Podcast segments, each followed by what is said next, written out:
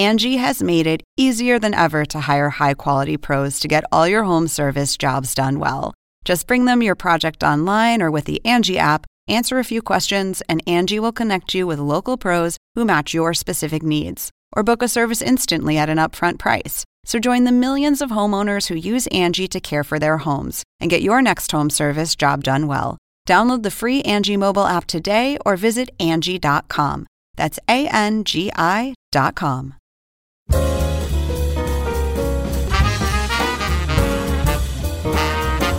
And now, from the University of Chicago Institute of Politics and CNN Audio, The Axe Files, with your host, David Axelrod. I first met Sarah Hurwitz in 2008. She had been the chief speechwriter for Hillary Clinton in her campaign for president. I was the chief strategist for Barack Obama. When Obama won that primary, Sarah came over and joined our speechwriting staff and wrote some of the most memorable speeches for Michelle Obama then and throughout the eight years that Obama was president. A brilliant writer who writes with great humanity in her speeches. You see it in her new book called Here All Along Finding Meaning, Spirituality, and a Deeper Connection to Life in Judaism, a book about her own later in life journey to connect with her faith. And on that subject, let me say Happy Hanukkah, Merry Christmas, Happy Holidays to all of you. My old friend Sarah Hurwitz, um, we're recording this podcast in uh, uh, my old offices. Uh, you must have been in here back in the day. I think I was back yeah. in 08. Yeah. Yeah. So uh, it's great to see you again. It's great to now an you. author. We're going to talk here all along, finding meaning, spirituality, and a deeper connection to life in Judaism. Wait, I can't. I got to get the parentheses as well. and finally choosing to look there.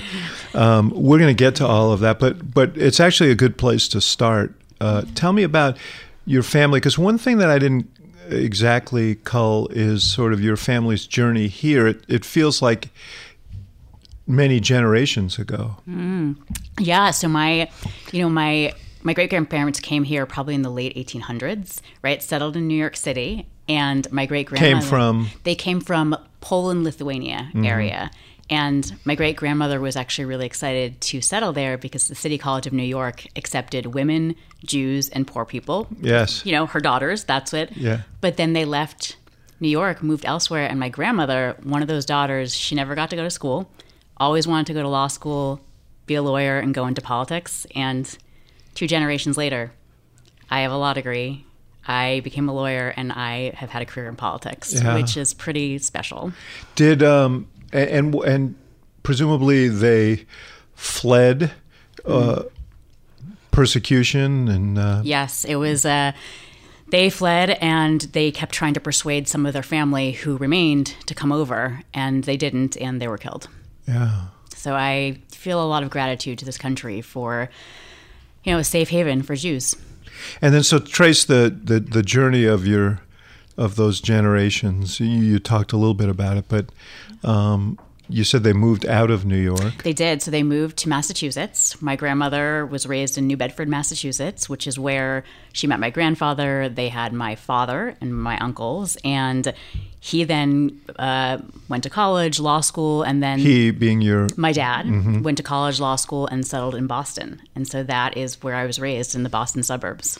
and um, your dad had his own political uh, involvement. He did. My dad, after law school, was a speechwriter for a congressional candidate, actually named John Dyson, who was running in upstate New York. And Dyson, he lost. But if he had won, my dad probably would have gone to Washington and worked for him in Congress. But instead, he became a lawyer. So is politics a big thing in your home? You know, I wouldn't say we were discussing politics around the dinner table, but I always my parents were always following what was happening. My mom was involved in the League of Women Voters. My dad was always kind of following the news really closely, and he kept a quote book of quotes that he loved from the Kennedys, Dr. Martin Luther King, all the people who had inspired him growing up. And when I turned about 12 or 13, he gave it to me. And so I've actually been adding my own quotes that I love since then. And um, were your parents writers? How, how did you get? How did that uh, come about? That that instinct of yours, that talent of yours. You know, it's funny. My my mom, she was a social worker, and then once we were born, she worked full time raising us. You know, my dad. it's a Good he- thing to say. Yes. By the way. Yes, worked. She was definitely yeah. a full time job raising Yeah. the two of us. It was not she stayed home or she didn't work anymore. Yeah, you know, I we just did a podcast with Andrew Yang, and Ah. um, his one of his uh, impetuses for a universal basic income was he has a child with autism, and his Mm-hmm. his wife uh, set aside her her uh, her her career to look after her uh, children, and it's incredibly challenging work, and yet you know in our society we don't quite think of it in those terms. So- Exactly. I mean, she she not only was she working full time raising two, two children, she was volunteering in our community, unpaid, right? But that's work. All of the work she did at our school, at Mm-hmm. Yeah, our community, right, right? yeah. Like. So my mom was working as well, yes, doing that. So she was, but my dad, you know, as a lawyer, he is a he's a good writer. He's a really aggressive editor. So he would edit my my school papers. He would sort of sit down with me and say, okay, how can this sentence be tighter? okay, do you, you know, it was always asking questions, right? He wouldn't do the edits. He would ask me questions when he was constantly making me relook at my writing and tighten it up, make it cleaner, make it clearer. So I think he had a lot to do with, with my writing. And um, uh, you went off to Harvard Yes. as as as uh, good good Jewish kids do. Of course. Uh, no, but um, and what? Tell me. And did you know what you wanted to do when you went? Did you always? You your dad was a lawyer. Did you aspire to be a lawyer from the beginning? You know, I always, you know, I think I always wanted to go into politics in some way. We took an eighth grade trip to Washington, D.C. with my eighth grade class, and I totally fell in love with it. We got to meet our congressman. We got to go roam around Capitol Hill and you know, see all where the action was happening. And I just was totally taken by it. So I knew I wanted to do something in politics. Um, and so you interned right with uh, for uh, Vice President Gore. I did. when you were in college. That's right. I interned in his speech office in the summer between my junior and senior year. And that's where I first got the sense of what speechwriting could be and of how cool it is as a job. Did you um, apply to specifically for uh, the speechwriter's role, the internship in the speechwriter's office, or, or did they just assign you there? It's a crazy story.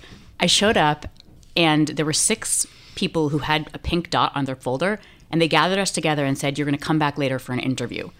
We didn't have a placement. So we come back and it turned out we were interviewing to be an Oval Office intern. And we were interviewing with Betty Currie and Nancy Hernreich, the president's, you know, folks in the Oval Office, Right. and Buddy the dog is there.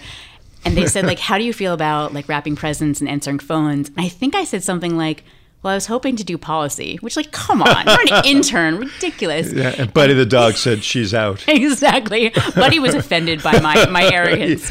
I think they were like, okay, not this one. And then I actually got put in the, the vice president's scheduling and advance office. I happened to meet one of his speechwriters and convinced them to let me move over there. So that's sort of a winding road to get there. Yeah, was Eli Attie there He at the time? He who was- went on to great success. Uh, he we've done a podcast that Ah. to uh, he but writing The West Wing and other great shows and. Uh, Yeah, he was actually head of the office then. So he would come down every so often with edits. I yeah, he was there. Yeah. and Did you actually do a lot of? Did they give you meaningful work? You know, I did actually. They let me do a lot of research. I think maybe I wrote like a video script. You know, like when the vice president would tape a sixty-second video on whatever. I think they let me write that, although I'm sure they pretty heavily edited it. But Uh-huh. yeah, And then you uh, left college and you went to work for Tom Harkin. yes, that's right. Senator from Iowa. Iowa. Yeah. So, what uh, sensibilities did you bring from Wayland, Massachusetts, that made you the perfect choice for the senator from Iowa? I was really one of I was one of very few non-Iowans, and I actually was not the perfect choice because I was a good writer, but I didn't know how to write a speech. And after nine months, this chief of staff sat me down and said, "We hear you're thinking about law school. You should go. you really, we really, I would really encourage you to go."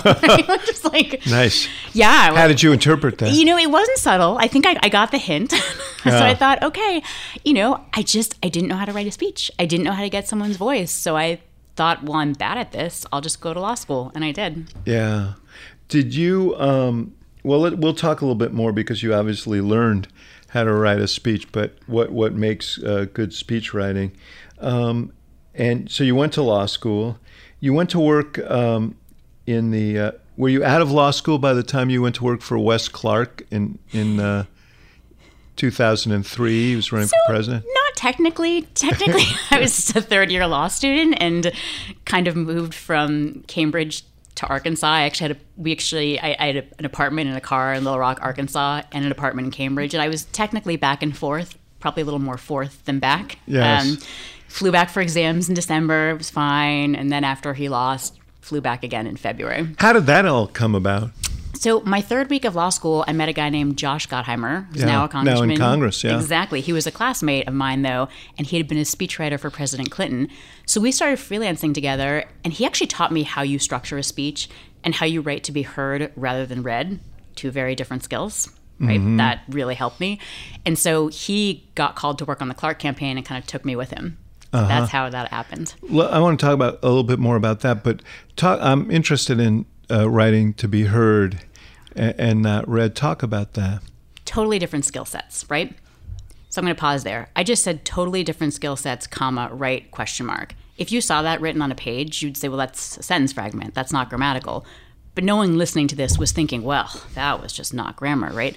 You know, when we speak, you can be ungrammatical. You can have be colloquial. You can have sentence fragments. It's really like the rhythm that matters. It's a much looser form of writing.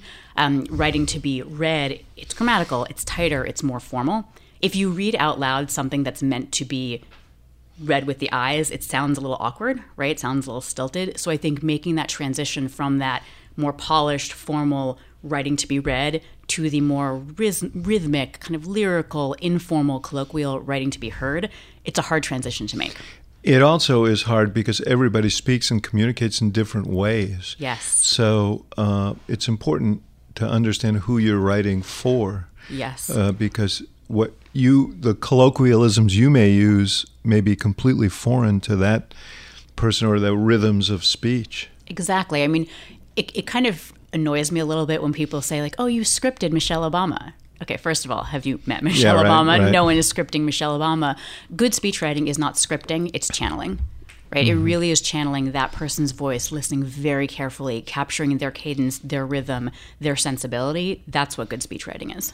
So uh, the Wes Clark campaign, how, how was working with him? He was a general. He was highly touted when he got in the race, um, and uh, it was short lived. Uh, was he's he's a very smart, talented, public-minded, really decent guy. I think that race to me was a lesson in the reality that you can't just kind of wake up one morning and decide you're running for president, right? Especially if you've lived life very far out of unless you have fifty-six billion dollars. exactly. I guess I guess that would be an exception. he did not have 56 billion dollars, so I think it was you know you need a little time to ramp up to kind of learn how to be a candidate, and he didn't really have that time. So I think early on, I think there was just struggles to adjust. So it was you know, but it was a lot of fun. It was a great. It was a lot of really great people working on that campaign. and you were uh, you were working at a law firm uh, during this period as well. Did you take a leave from? So I actually I worked at the law firm after I graduated from law school. I did the Clark campaign, then I worked on Senator Ker- Kerry's primary in 4 and then after Kerry lost, then I went to a law Uh-huh. I see. Well, let, let's let's talk about Kerry then. Um, you, uh, what role did you play in that speechwriter? I guess Favreau must have been there. That's where I well. met John Favreau. I, Yes. I was a speechwriter there, and when I showed up, you know, someone introduced me to Favreau, and they said, "Oh yeah, this kid, he, you know, he wrote something," and I just thought, "Come on, this kid's 22. I don't know." Then someone showed me what he'd written, Yeah. and uh, I was blown away. He is a naturally gifted guy, so I. I've been really just impressed with him as a writer and as a human being from Yeah. the moment I first met him. And how did you stick with the Kerry campaign from throughout 2004? Yeah, so it was, I joined it. Let's see, I finished the Clark campaign in February of 04, finished law school in May of 04, took the bar, and then joined the Kerry campaign, I think around July, and I stayed see. there until the end. Yeah. What was that experience like? You know, it was challenging, right? It was challenging because I think, you know, it was we were struggling at the at the end, and you know there were a lot of kind of consultants and pollsters and folks being brought in, and I think as a speechwriter, it's challenging when there are a lot of different voices and input. So it was it was tough, and I, I have a lot of respect for for for Secretary Kerry. You know, this is a this is a very impressive guy who is a you know, Did you interact with him? Barely. He was on the road so much, and I was at headquarters, so hardly ever. And were you writing for him? Yes, writing. So speeches. that's hard. You it was You hard. don't have any interaction. Exactly, because I showed up in the last, you know, three or four months of the campaign, which is not really the time to sit down and kind of have a getting to know you with the candidate, right? I, they just needed another pair of hands to just crank out these speeches, so it was hard. Right? I didn't have a sense really of who he was or his cadences. You know, I, I respected and admired him, but that's very different from actually having a sense of someone. So it just it was tough. Uh, the chief strategist for that campaign was Bob Shrum, who is uh, kind of a historically significant uh, speechwriter. Yes. Um, having written for generations of Democratic leaders, including t- famously uh, Ted Kennedy. Right. Did he get into the did you interact with him on I these? I did speeches? a little bit. I, I remember. And did writing, he try to write? Did he get try to get you to write in his? he has a very distinct style. He does have a distinct style. I remember I wrote Senator uh, Senator Kerry's 9/11 radio address, his his sort of you know memorial of 9/11, and I, I remember Bob kind of really getting in it with edits and wording. But yeah, he was he was definitely in it. Yeah. What'd you uh, What'd you learn from that experience? I learned that it's really tough to have a lot of different voices on a campaign without someone in charge making a decision at the end of the day when it comes to messaging mm-hmm. and, polling. Like, you know, it, it's great to have lots of different voices. I'm a big fan, but at the end of the day, a decision has to be made and a clear direction has to be charted. And I think without that, um, you get kind of a muddle. You, um, so you went back to uh, to the law firm. Had you hoped to go into government? Would you have done that if he had been yes, elected? I had hoped that. So you went slinking back. I did. And what kind of law did you practice? So I worked at a great firm called Wilmer Hale, and I did white collar criminal, you know, congressional investigations. And this was a firm where there were a lot of Democrats kind of riding out the Bush years there. And I got to tell you, they literally they just threw a book party for me earlier this week you know like they are like my family. You know it was 12 years ago that i left there but they a lot of them were kind of mentors and friends and they actually many of them wound up in the obama administration. So i would kind of see them we called it the wilmer diaspora. I would sort of see hmm. them around. And you know i love the people i was working with. The work was not probably well suited to my strengths. Mm-hmm. you know like i i am not you know, i was surrounded by a lot of great legal minds. I am not one of them. You um and and and then you left again to work for Hillary Clinton. How did that come about? Was it through Josh or? It was. It's actually a funny story. Josh came to me and I don't know, maybe November of 06 or so and said, "Look, Hillary's looking for a chief speechwriter. You should apply." And I was like, "Absolutely not. I am not qualified." Why? I felt like Hillary Clinton. I mean, she's one of my heroes. I'm not qualified. I had been deputy chief speechwriter for both Clark and Kerry. Just footnote there, but nope, not qualified. Came back a month later. Asked again, I said no. Came back a month later and said, okay, I think they might hire co chief speechwriters. Would you do that? I said, okay, that feels safe. I think I can do that. Go through the whole interview process, meet with Hillary, whole thing. I get a call from Josh, okay, they want to hire you, but they don't want co chief speechwriters. They just want one. And I thought, wow, I think he may have tricked me. It's possible. but, you know, I'm grateful, right? He may have realized I was just lacking in confidence and kind of you know, tricked me into doing it, but I'm, so grateful because that job was a really important part of my career. So talk to me about writing for her, and I, I mean, I'll, I'll, I'll be candid. I mean, I know her. I, I worked for her in, in, when she ran for the Senate, um, and you know, uh, I I knew her to be a warm, funny, incisive uh, person. A lot of that didn't always come out in public. Yeah. Um, how do you wrestle with that as a speechwriter? Yeah, you know, it's I I have the same impression of her. I mean, she's someone I'd always kind of admired from afar as one of my heroes growing up, frankly. And then when you actually meet her, you realize she's funny, she is sassy, she's like your warm Jewish mother. She'll be like, "Are you eating enough? Are you happy? Are you married?" You know, she's so loving and she's very she's very funny, right? Yeah, she's very is. edgy yeah, and warm. And you're right, it doesn't come across with the speaking. It's something I've, I've, thought a lot about since then. Or her interactions with the media. Yeah. I mean, she just was on Howard Stern. I guess that was that was better in right. terms of just uh, sort of letting it hang out there. But you know, uh, I, th- I think a lot about the generational issues here, where I think that when she was coming up as a young lawyer, you know, wasn't really valued for you to be warm and fuzzy and fun and charming. You had to be tough and strong, and you had to know more than the men in the room. You know, that was how you succeeded as a woman. And to do that for decades and then suddenly be thrust into this arena where you have to be funny and warm and likable and, and not offend anyone and you know that's a very different it's a big transition so Yeah. I, I kind of i think it's a generational issue honestly i do Yeah, no, I think the burdens uh, of uh, gender bias Yeah. and expectations are, are, are big. Big. Um, you started off, you guys were the sort of prohibitive favorites, um, and uh, it, it didn't work out. And did you?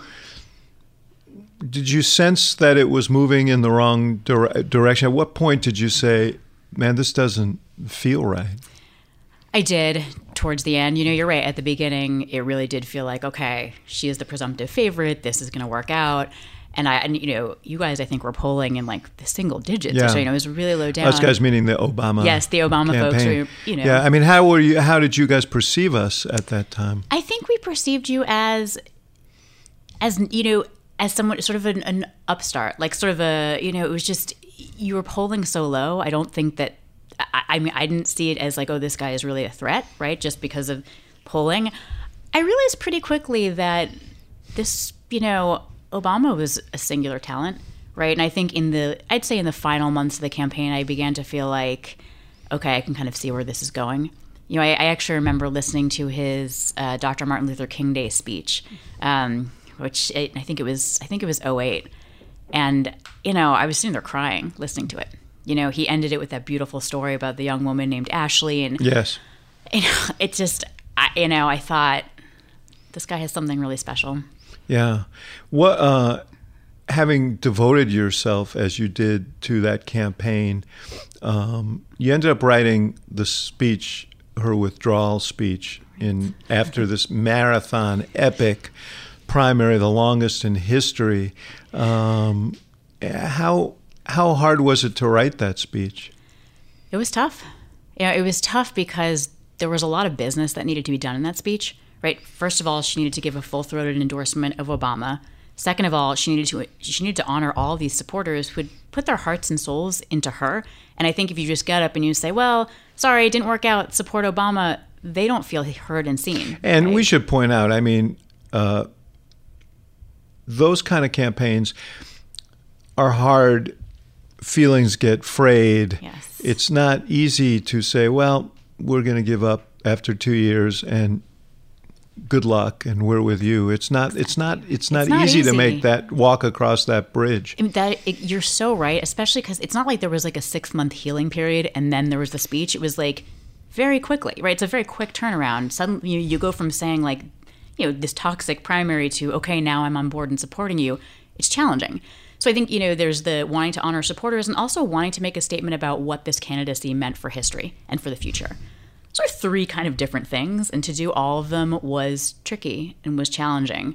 And you know, and they're also contradictory, right? In the full-throated endorsement of Obama, I think some of her supporters may have heard, "Well, what about us? We were, you know, we were kind of taking him on." But I think she did it well. Like I think we figured out the balance. You wrote every every speechwriter wants lines that they're uh, that are ascribed to them for perpetuity that will wind up in their obits and so on, which for for you will be in in you know half a century or more from now. God willing, right? Yes, but um, uh, but yours was uh, about the 18 million cracks in the ceiling. I would love to accept credit for that line. It was. I'm giving it to you. Don't No, do it. Not Don't, my no. line. Not my line. A guy named Jim Kennedy, who is a former communications director, he came up with it. I feel very guilty when people give me credit for it. When I don't like Well, it that shows people. that shows a good uh, I- honorable. the hottest places in hell are reserved spirit. for those who take credit for other people's work. Well, there's plenty of other stuff to put in your obit, so don't uh, don't don't worry about that. So two days after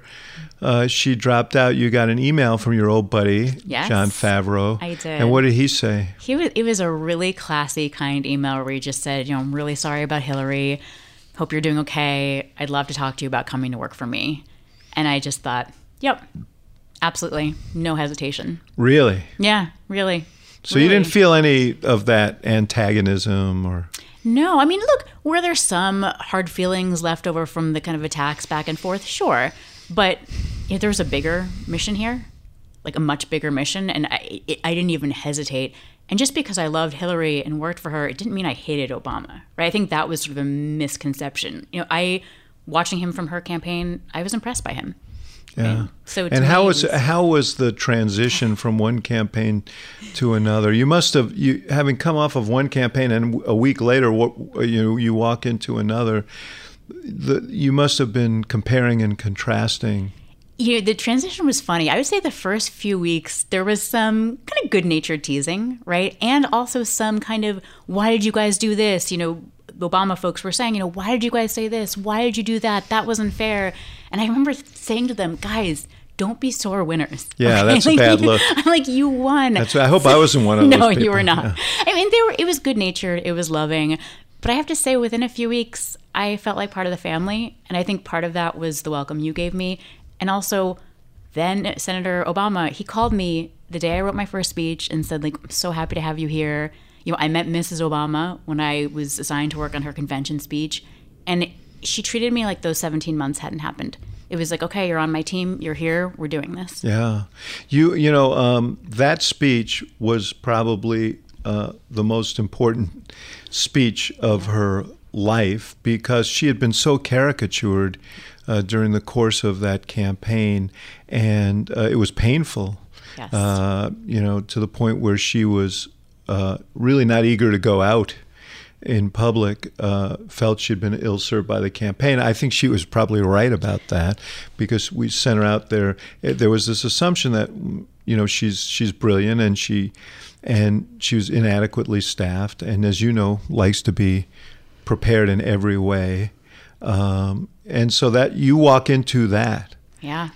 So how tell me about that, how you guys develop your relationship, and tell me about that particular speech at the convention where she sort of reintro or in many ways introduced herself uh, to the country. It was, you know, I have to be honest. When they said, when Favreau said to me, "Okay, we need you to write Michelle's speech," I kind of said, like, "Wait a second, I'm here to write for him just because I'm the girl. I'm writing Yeah, for her." women's work. right? Exactly. That was, by the way, Stephanie Cutter. You know, Yes. when we recruited her, she said, "I I don't do girls' work here." So Well, she was the one who insisted I write the speech because I'd worked with her on the Kerry campaign. Uh-huh. And I'm so glad that no one listened to me because, you know, the minute I remember going, walking into a conference room with her, Stephanie Cutter actually had her hand on my back, was sort of shoving me forward as, I As was Stephanie saying, will. As you will, right? And I was saying, Stephanie, this is a bad idea. I've been attacking her husband for 17 months. She's going to hate you. She's going to hate me. And Stephanie was like, it'll be fine. It'll be fine.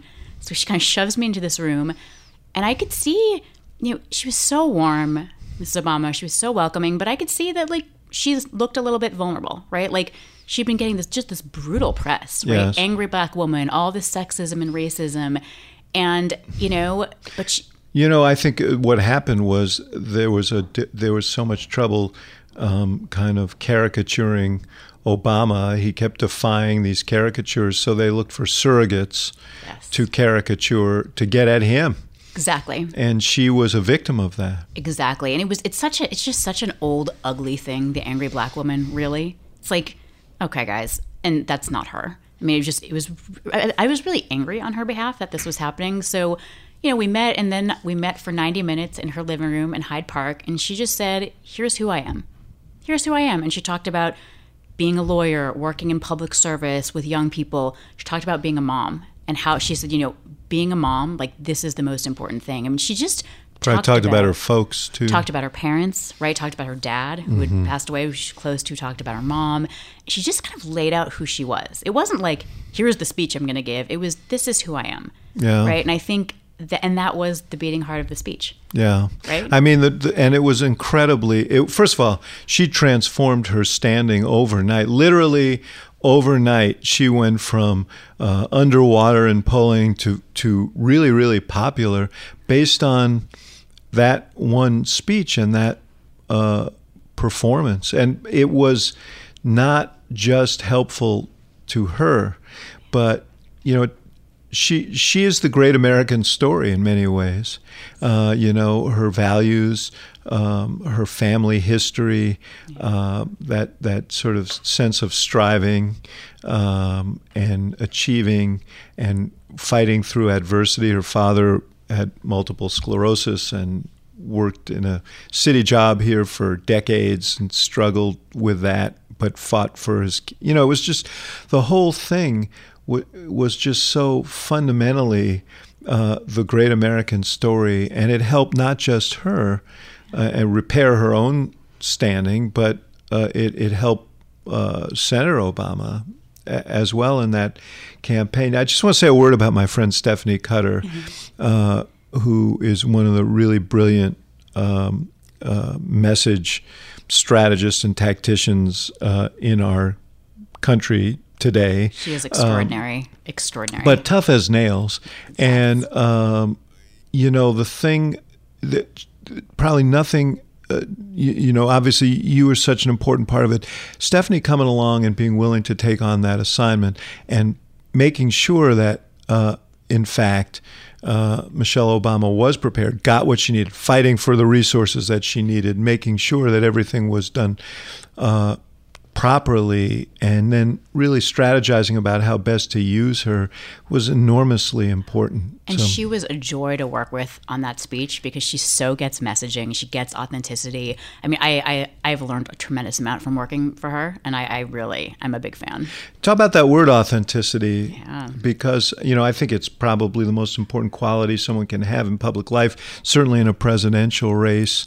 Um, what does it mean to you? Oh, this is I, I talk. It's become such a cliche, which is frustrating to yes. me. What it means is that you talk like yourself. I mean, I, I don't know how else to say this. You know, when I see politicians standing up there and being like, hardworking American middle class family values are the heart of the American dream and the economy. I'm like, have you ever turned to your spouse, your colleague, your neighbor and said, you know, Bob, I'm just thinking that hardworking American middle class family values are the heart of the American dream?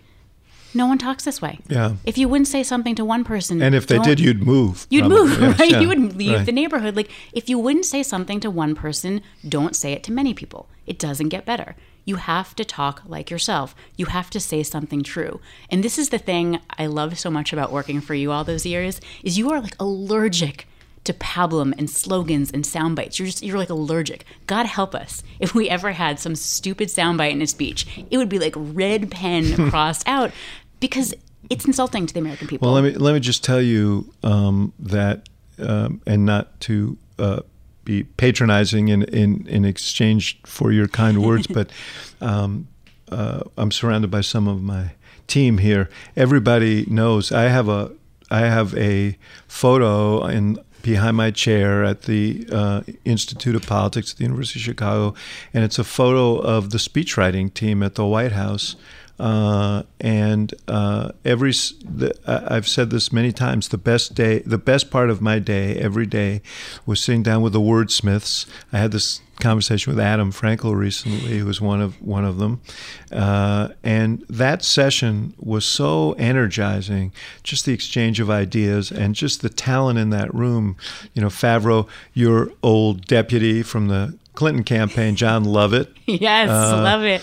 Was there uh, sometimes wearing pants, sometimes not, um, and uh, you know, just the, just the entire Co- Cody Keenan. Yes. Um, never a more. I don't think there was ever a more brilliant crew, and it was just such a such a gift. Now I will say.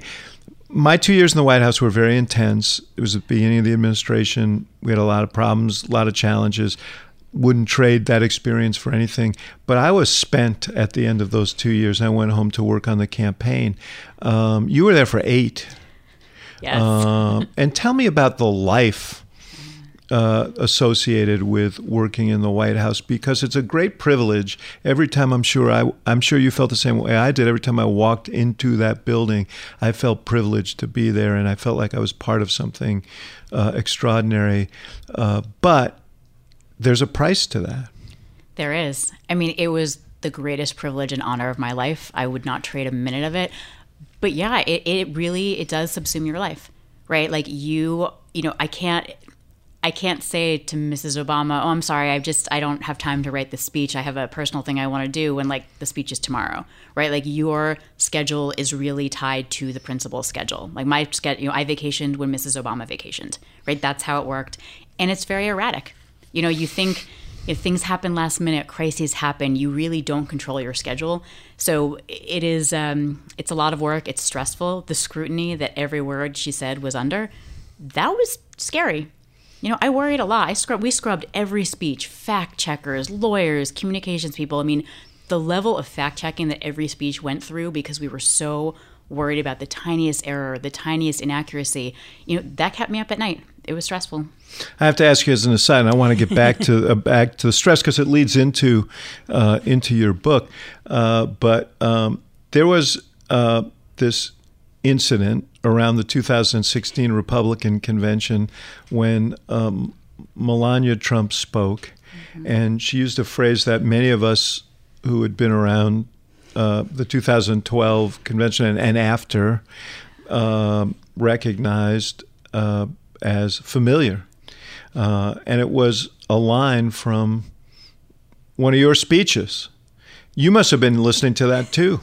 Here's the funny thing. It was actually more like a couple paragraphs. The funny thing is, I went I'm to trying bed. to be. no, I don't even. Maybe it was just. Maybe it was. Okay, who knows? it doesn't matter. Doesn't matter. I went to bed early that night because I was not feeling well, and so I didn't see the speech. But I woke up the next morning, opened my phone, and had messages all night long. Reporters calling, colleagues emailing. Where are you? Where are you? Why aren't you? Do you see what's happening?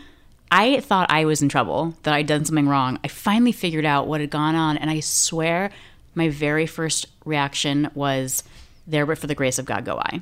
Like, I just think.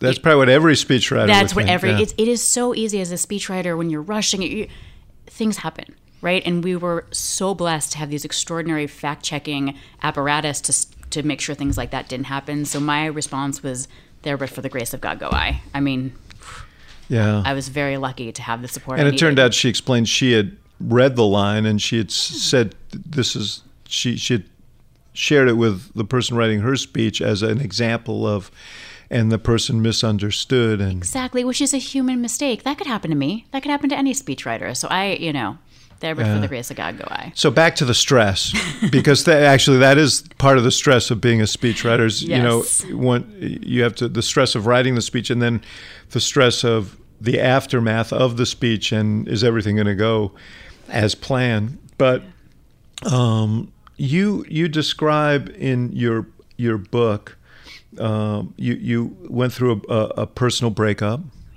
uh, and you were sort of at loose ends yeah uh, even as you were in this rarefied air of working in the White House, you were you were in some ways broken. Yeah. Yeah. I mean, I went through this very painful breakup and I was just, I was lonely and anxious. And I, I suddenly had this time on my hands that I had not had before. Was it not to pry too deeply No, into it's this? Was was life in the White House incompatible with having a stable relationship? You know, no, it really wasn't. It wasn't the kind of work issue that, you know, it was just, we weren't the right fit. Mm-hmm. Right. And it, and, but it's, it was hard. I find it very hard to break up with someone who's a wonderful person. Even if it's not the right fit, because it's sort of hard to let go of someone wonderful, even when he's not wonderful for you. So mm-hmm. that to me was really painful. And I just was feeling like lonely and at loose ends. And I just happened to get an email about an introduction to Judaism class. And I really, I signed up not because I was going to go on a spiritual journey or an existential crisis. I signed up because I was lonely and bored.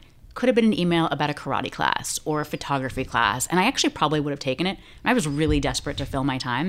And I thought, all Been right. interesting, a karate book. I, I mean, maybe I would be a black belt by now. I'm just saying, you know, it was who knows where my the, the journey I could have taken. But uh, you know, I grew. I didn't have much Jewish background, right? I went to synagogue twice a year, kind of pieced out after my bat mitzvah, and so I, I, I didn't know anything about Judaism. L- let's stop there for a second. This is personal to me because Yeah. your story is very much the story of so many, So uh, many. That's so what many, everyone uh, says to me. uh, Jews, including me. Yeah. Uh, and you know, my par- my grandparents were Orthodox Jews, and it was expected that I would be bar mitzvahed, Mm-hmm. but it was mostly explained to me that uh, I had to do it because it was expected exactly. and um, and it was all about mastering the rituals, but it would the benefits uh, primarily were uh, pleasing my grandfather and the gifts that you'd get that day from your friends. Yep. Um, but it was just something to endure, and uh, created a kind of uh, resistance. Uh, you know that that uh, that I've felt, even as I feel completely tied into the to to uh, the culture and history. Uh, and so my story is is is your story, Yeah. but you took it to a different place. I did. You know, growing up, going to two boring services at Rosh Hashanah and Yom Kippur, boring, incomprehensible, a long, boring Seder, and then a bat mitzvah that, you know, similar experience, right? I just thought, well, there's nothing to see here. This isn't where I'm going to find meaning or spirituality. But doing this class as an adult, I was like, wait a second. Actually, studying Jewish texts as an adult, I was like, there. This is an edgy, radical, subversive, insightful, and very smart tradition with a lot of wisdom about how to be a good person and how to live a meaningful life and how to find adult spiritual connection. You know, if you're going to tell me God is a man in the sky who rewards you when you're nice and punishes you when you're naughty, I'm out. I'm an atheist. Sorry, don't buy it. See evidence to the contrary every minute of every day. But studying Jewish theology and spirituality, that's not what the Jewish God is. Right? There is an incredible diversity of theology and spirituality. I mean, just think, wait a second, where has this been all my life? Right, really, where where has this been? Why do we present American Jews with some of the most off-putting parts and not share with them the most amazing transformational wisdom? It's sort of a communications problem. So talk about the most important things that you learned and the evolution of this. And you you wrote a chapter that I think has gotten a lot of attention about sort of discovering God. Yeah. That started in the woods of Pennsylvania. yes. Uh, talk about talk about that. Yeah. So I think, you know, for me, the core animating, beating heart idea of Judaism is the line in the Torah that says we are all created in the image of God. And I don't care whether you believe in any kind of God or deity. What that means, as a rabbi named Yitz Greenberg puts it, is that we are all infinitely worthy, we're all equal to each other, and everyone is totally unique. No one else is like us. And you can be like, well, obviously, Sarah, I think we all believe that. No, we don't. Not a single person who believes that. If you actually believe that, why would you ever walk by a homeless person on the street and say, Oh, I'm sorry, sir, not today? If that person were Barack Obama, that person were a celebrity, you'd stop. If that if there were just a laptop on the street, you would stop. We don't fundamentally think that a celebrity and a homeless person are infinitely worthy, totally equal, and unique. We think of them differently in terms of their wealth, status, fame, and Judaism is a protest against that differentiation of people. So I think that's the core idea. As for God, yeah, I went on a silent Jewish meditation retreat six months after I took this class, knew nothing about it, showed up. You were you were um, slightly skittish about the whole yes. journey. I mean, look, I am not like a woo woo person. I, I just, I'm a pretty skeptical. The touchy feely stuff makes me a touch nervous. But I showed up on this retreat and it was very powerful. You know, when you spend days meditating and praying and your life, your mind gets quiet, you're off of, away from screens and work, you start to have some insights about your life. And then on one of the final nights of the retreat, they told us that we were going to do an exercise where we would go out to the woods where no one could hear you, and you were asked to talk out loud to God for about 45 minutes without stopping. So, like, if you run out of things to say, you say, I've run out of things to say, keep talking, don't know what to say. Um, if you don't believe in God, you say, I don't believe in you. This is dumb. I'm talking to open air. You just have to keep talking, and it has to be out loud, And you were alone. alone, in the woods, talking out loud to God, which, you know, I didn't have a God to talk to, right? And I just thought, this is the dumbest thing I've ever heard. And I actually worried. I'm like, are there security cameras out there? Like, what if someone sees me? I'm like, am I going to lose my security clearance? I mean, I thought this was so dumb, but I'm also a rule follower. And I was like, this is what we're doing now, so I'm going to do it. And I started out being like, hey, God, you did good work because it's nice nature, but there is no you. I don't, who am I talking? Like, and I just found myself getting more and more kind of agitated and emotional and Why? just, I don't, you know, I was still feeling really anxious and kind of unsettled after this breakup. And I think that it was just a moment of kind of unbridled self expression. And I, I kind of was just started to just talk about how frustrated I was with dealing with anxiety still. You know, like I've struggled with anxiety my whole life. And I was like, why am I still struggling with this? You know, I have this fancy White House job, everything's going so well. And like I'm still struggling with anxiety. And I just like, just sort of, I just started to get very emotional. I mean, it was totally shocking to me how emotional and kind of intense it was. But uh, I found it really moving, surprisingly so. And a lot of people who do this practice, even if they're skeptical, they have a similar experience. When th- this period, this 45 minutes was over, um, what what did you conclude? I mean, you know, what in your own mind, what explain what um, what God, uh, what, what God you confronted out there, and what you Yeah. came back, and what understanding you gained from this exercise. Yeah, you know, I think when I concluded that exercise, I was I didn't even know what to think. I didn't have a coherent conclusion, but I think in the course of that retreat, in the course of my studies and experiences in the years since, I have a definition of God that you try to articulate it and you sound like a moron. I'll be totally honest. You know, I think that God is everything. That's a disclaimer. So now you can a proceed. Disclaimer. Now I'm now I'm going to say this.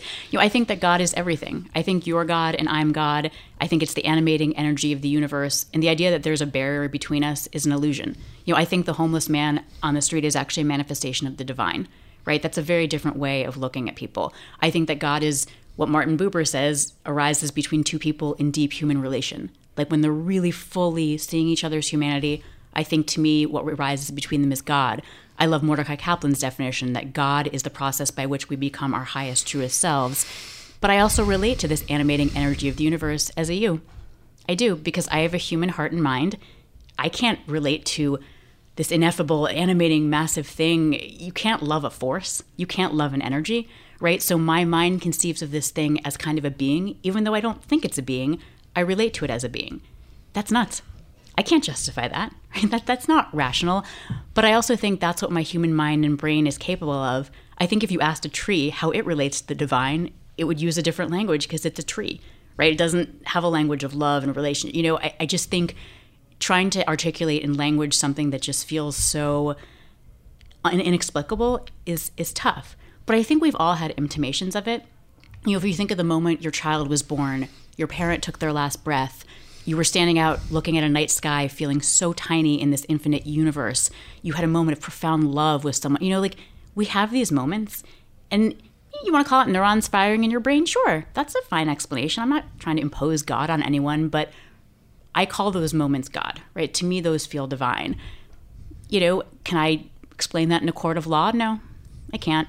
But does it make my daily life be filled with much more wa- much more awe and wonder and gratitude and openness? Yeah, it does. Yeah, well, that's that's really what I wanted to ask is um, how has this changed you? And uh, are you less anxious? Are you more grounded? Do you are you happier uh, having uh, gone through this journey? And then uh, we'll, we'll, we'll let's start there, and then I want to ask about specific lessons of Judaism that you've taken that you when you talk about it as being the guideposts of uh, leading a a good Yeah. life. My answer to all those questions is yes. Like I am, I am so much, I am much happier. I am much more grounded. I feel much more connected to just something bigger, right? Something that since that first retreat has sort of just been with me. It's like a, it's kind of an, a more of an openness to life. It's an understanding that I think a lot of us go through life not feeling not much of anything at all because we're kind of closed. And I think when you have that experience of kind of opening up, you experience more pain, but also more joy, right? So I feel like I'm much less kind of numb and checked out and much more present. Um, I think I've also just met a community of people in Washington, D.C. and around the country who love to wrestle with these big issues that I love to wrestle with, you know, who are really struggling with like, what does it mean to be a good person and lead a worthy life and have spiritual connection? You know, I, I've come up with, you know, just to have this community of rabbis and scholars and other Jews who engage with this stuff, that has been tremendously meaningful. And just to have a sense of the depth and wisdom of this tradition that for so long was just like, oh, I'm Jewish by heritage, I'm, I'm culturally Jewish. Now I have a sense of what it actually has to offer, and I feel such pride. Such pride. I mean, listen, how many, how often do you hang out with like Ammonites or Hittites or Amalekites? You don't, right? But the Israelites, we're still here. We're Jews. That's kind of amazing. Yeah. The, the, um, some of the, the language is kind of, well, archaic, yeah. impenetrable. Um, so, how do you derive from that modern meaning? Yeah. I mean, the Torah, which is the first five books of what Christians call the Old Testament, it's 2,500 years old. Newsflash, really old. Constitution, more than 200 years old. If we lived by the original version of the Constitution, that would be evil. It would be an abomination. Same if we lived by the original version of the Torah. You reinterpret it. You, you amended the Constitution to get rid of slavery, thank God. We amended it to let women vote, thank God. You know, we, we continue to amend this document. Same with the Torah, right? We have spent 2,500 years reinterpreting, reimagining it to make it consistent with our moral sensibilities at the time. Ancient rabbis read the Torah's provision of an eye for an eye and said, oh, no, no, no, no. That means an eye for monetary compensation, of course. No, it doesn't but they didn't like what they saw and it wasn't consistent with their basic morality, so they reimagined it. They did that with a lot of things, and we've continued to do that today. This is why women are now rabbis. This is why gay people are now married under 90% of Jewish practice today. This is why gay people are rabbis. I mean, 90% of American Jews ordain women as rabbis, gay people as rabbis, and perform gay marriages because we've continued this process of reinterpreting. So that's what you have to do. You have to make sure that all of the language and provisions are consistent with a core moral sensibility that honors the fundamental dignity of every human being. Yeah, because there are not just 10 commandments, but there, there are hundreds exactly. of, uh, of, of commandments. Uh, now, and how literally do you take those? Not very. Uh, I'll be, you know, I, it's funny, a lot of people, they'll say, well, are you more observant now? And I'll say, yes. And they'll say, No, you're not. You don't honor the rules of Shabbat. You work on Saturday. You don't keep kosher. You don't go to synagogue very often. And it's like, that's interesting. Those are a few commandments. But see, there are these other commandments that demand that I conduct my business affairs honestly, that I speak kindly, that I care for those who are struggling and vulnerable, that I worry about the stranger. I take those very seriously. And ultimately, every Jew is picking and choosing, right? We're all deciding what to emphasize and what not. People will claim that they're not. Yes, they are. I can always find you someone who's doing more than you are. And would um, would uh, an Orthodox Jew uh, accept that same explanation, or would they accuse you of taking kind of a smorgasbord approach to hmm. to faith? I think they probably would say the latter, right? I do think that that's, you know, in the Orthodox world, there is, you know, there is less, a little bit less picking and choosing. They're still picking and choosing, let's be clear. You know, they're, they're still, you decide what to emphasize or not. But that is, you know, it is a more literal interpretation of things. But even so, the Orthodox world, very diverse, number one. Number two, some of the the most warm and enthusiastic feedback I've gotten from my book has been from some of the most profound, like deeply orthodox people I know who say, you know, Sarah, I don't agree with how, you know, you practice differently than I do. I don't agree with some of the points you make, but I see that you did your homework and I see how much you love this and I love it too. Mm-hmm. Right? So they actually they actually agree with a lot of my book because it's me sharing my love and my interpretation of Judaism and I think they appreciate that. As we sit here today, there uh, there was uh, this tragic uh, shooting in uh, in Jersey City, which is where my family actually came oh, from. Oh, I didn't know that. And um, uh, but it's just part of this rising tide of anti-Semitism. Why do you think uh, this is happening, and um, and how how concerned are you?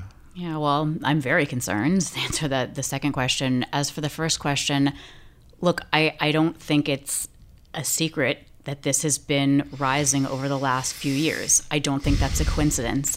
I think that when you have a national political leader and a number of people who enable that person who deliberately foments anti Muslim sentiments, anti immigrant sentiments, racist sentiments, when you have someone deliberately riling up those kind of sentiments and empowering and enabling folks who hold those sentiments, that affects Jews as well you don't meet many white supremacists or neo Nazis who say, Oh, I love Muslims, but I can't stand immigrants. Or, Oh, I adore African Americans, but I just don't love Jews.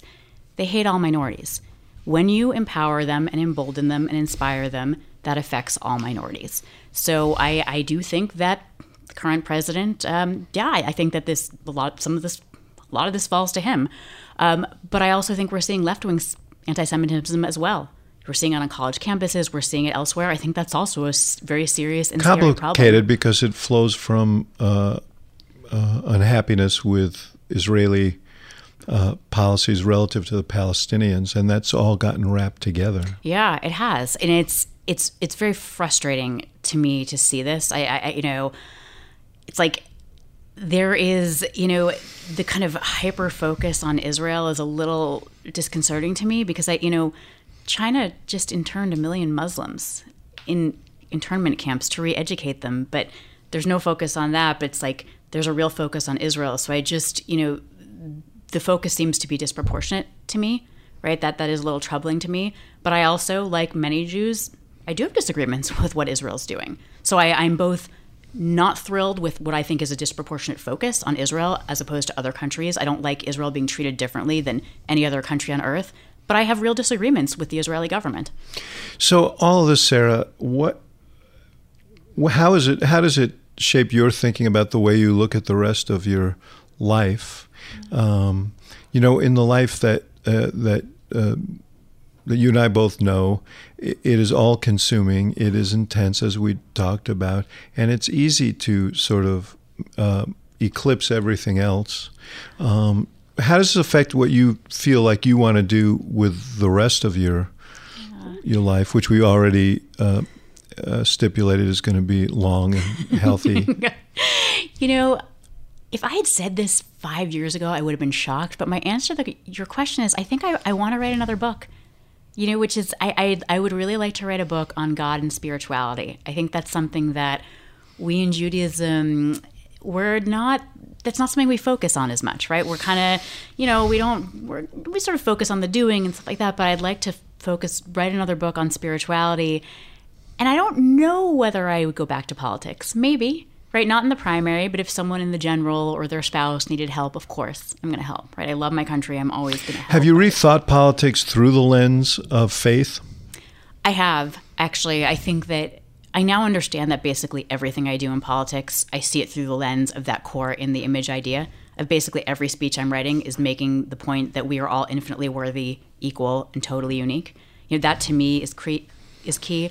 I also just think Judaism's real focus on the stranger right? Like you read the Torah 36 times. It's like, love the stranger, for you were strangers in the land of Egypt. Ax, that's weird. The ancient Israelites were the strangers, right? Like they were a bunch of, you know, like fugitive slaves, right? They were constantly getting attacked. It's like, why would you say to them, be nice to strangers? That's, that's very odd. But I think that it, it's basically inculcating a certain moral sensibility of you are right now an outsider. You know the pain of being vulnerable and afraid. And so you your mission, your mission on this earth is to always care for those who are outsiders, right? That is your fundamental moral orientation. And so I think to me that really shapes how I think about going about politics, right? That that is that is sort of the mission that I think about what politics is is to help those who are on the outside, who are on the margins. And are there things other than politics and writing that that you could see gravitating to in order to fulfill what you that mandate? You know, I think there are a lot of ways to fulfill that mandate, but for me, I think it really would be politics or writing. Mm-hmm. Those are where my passions and my skills lie. Yeah. So um, there will be ample opportunity for both.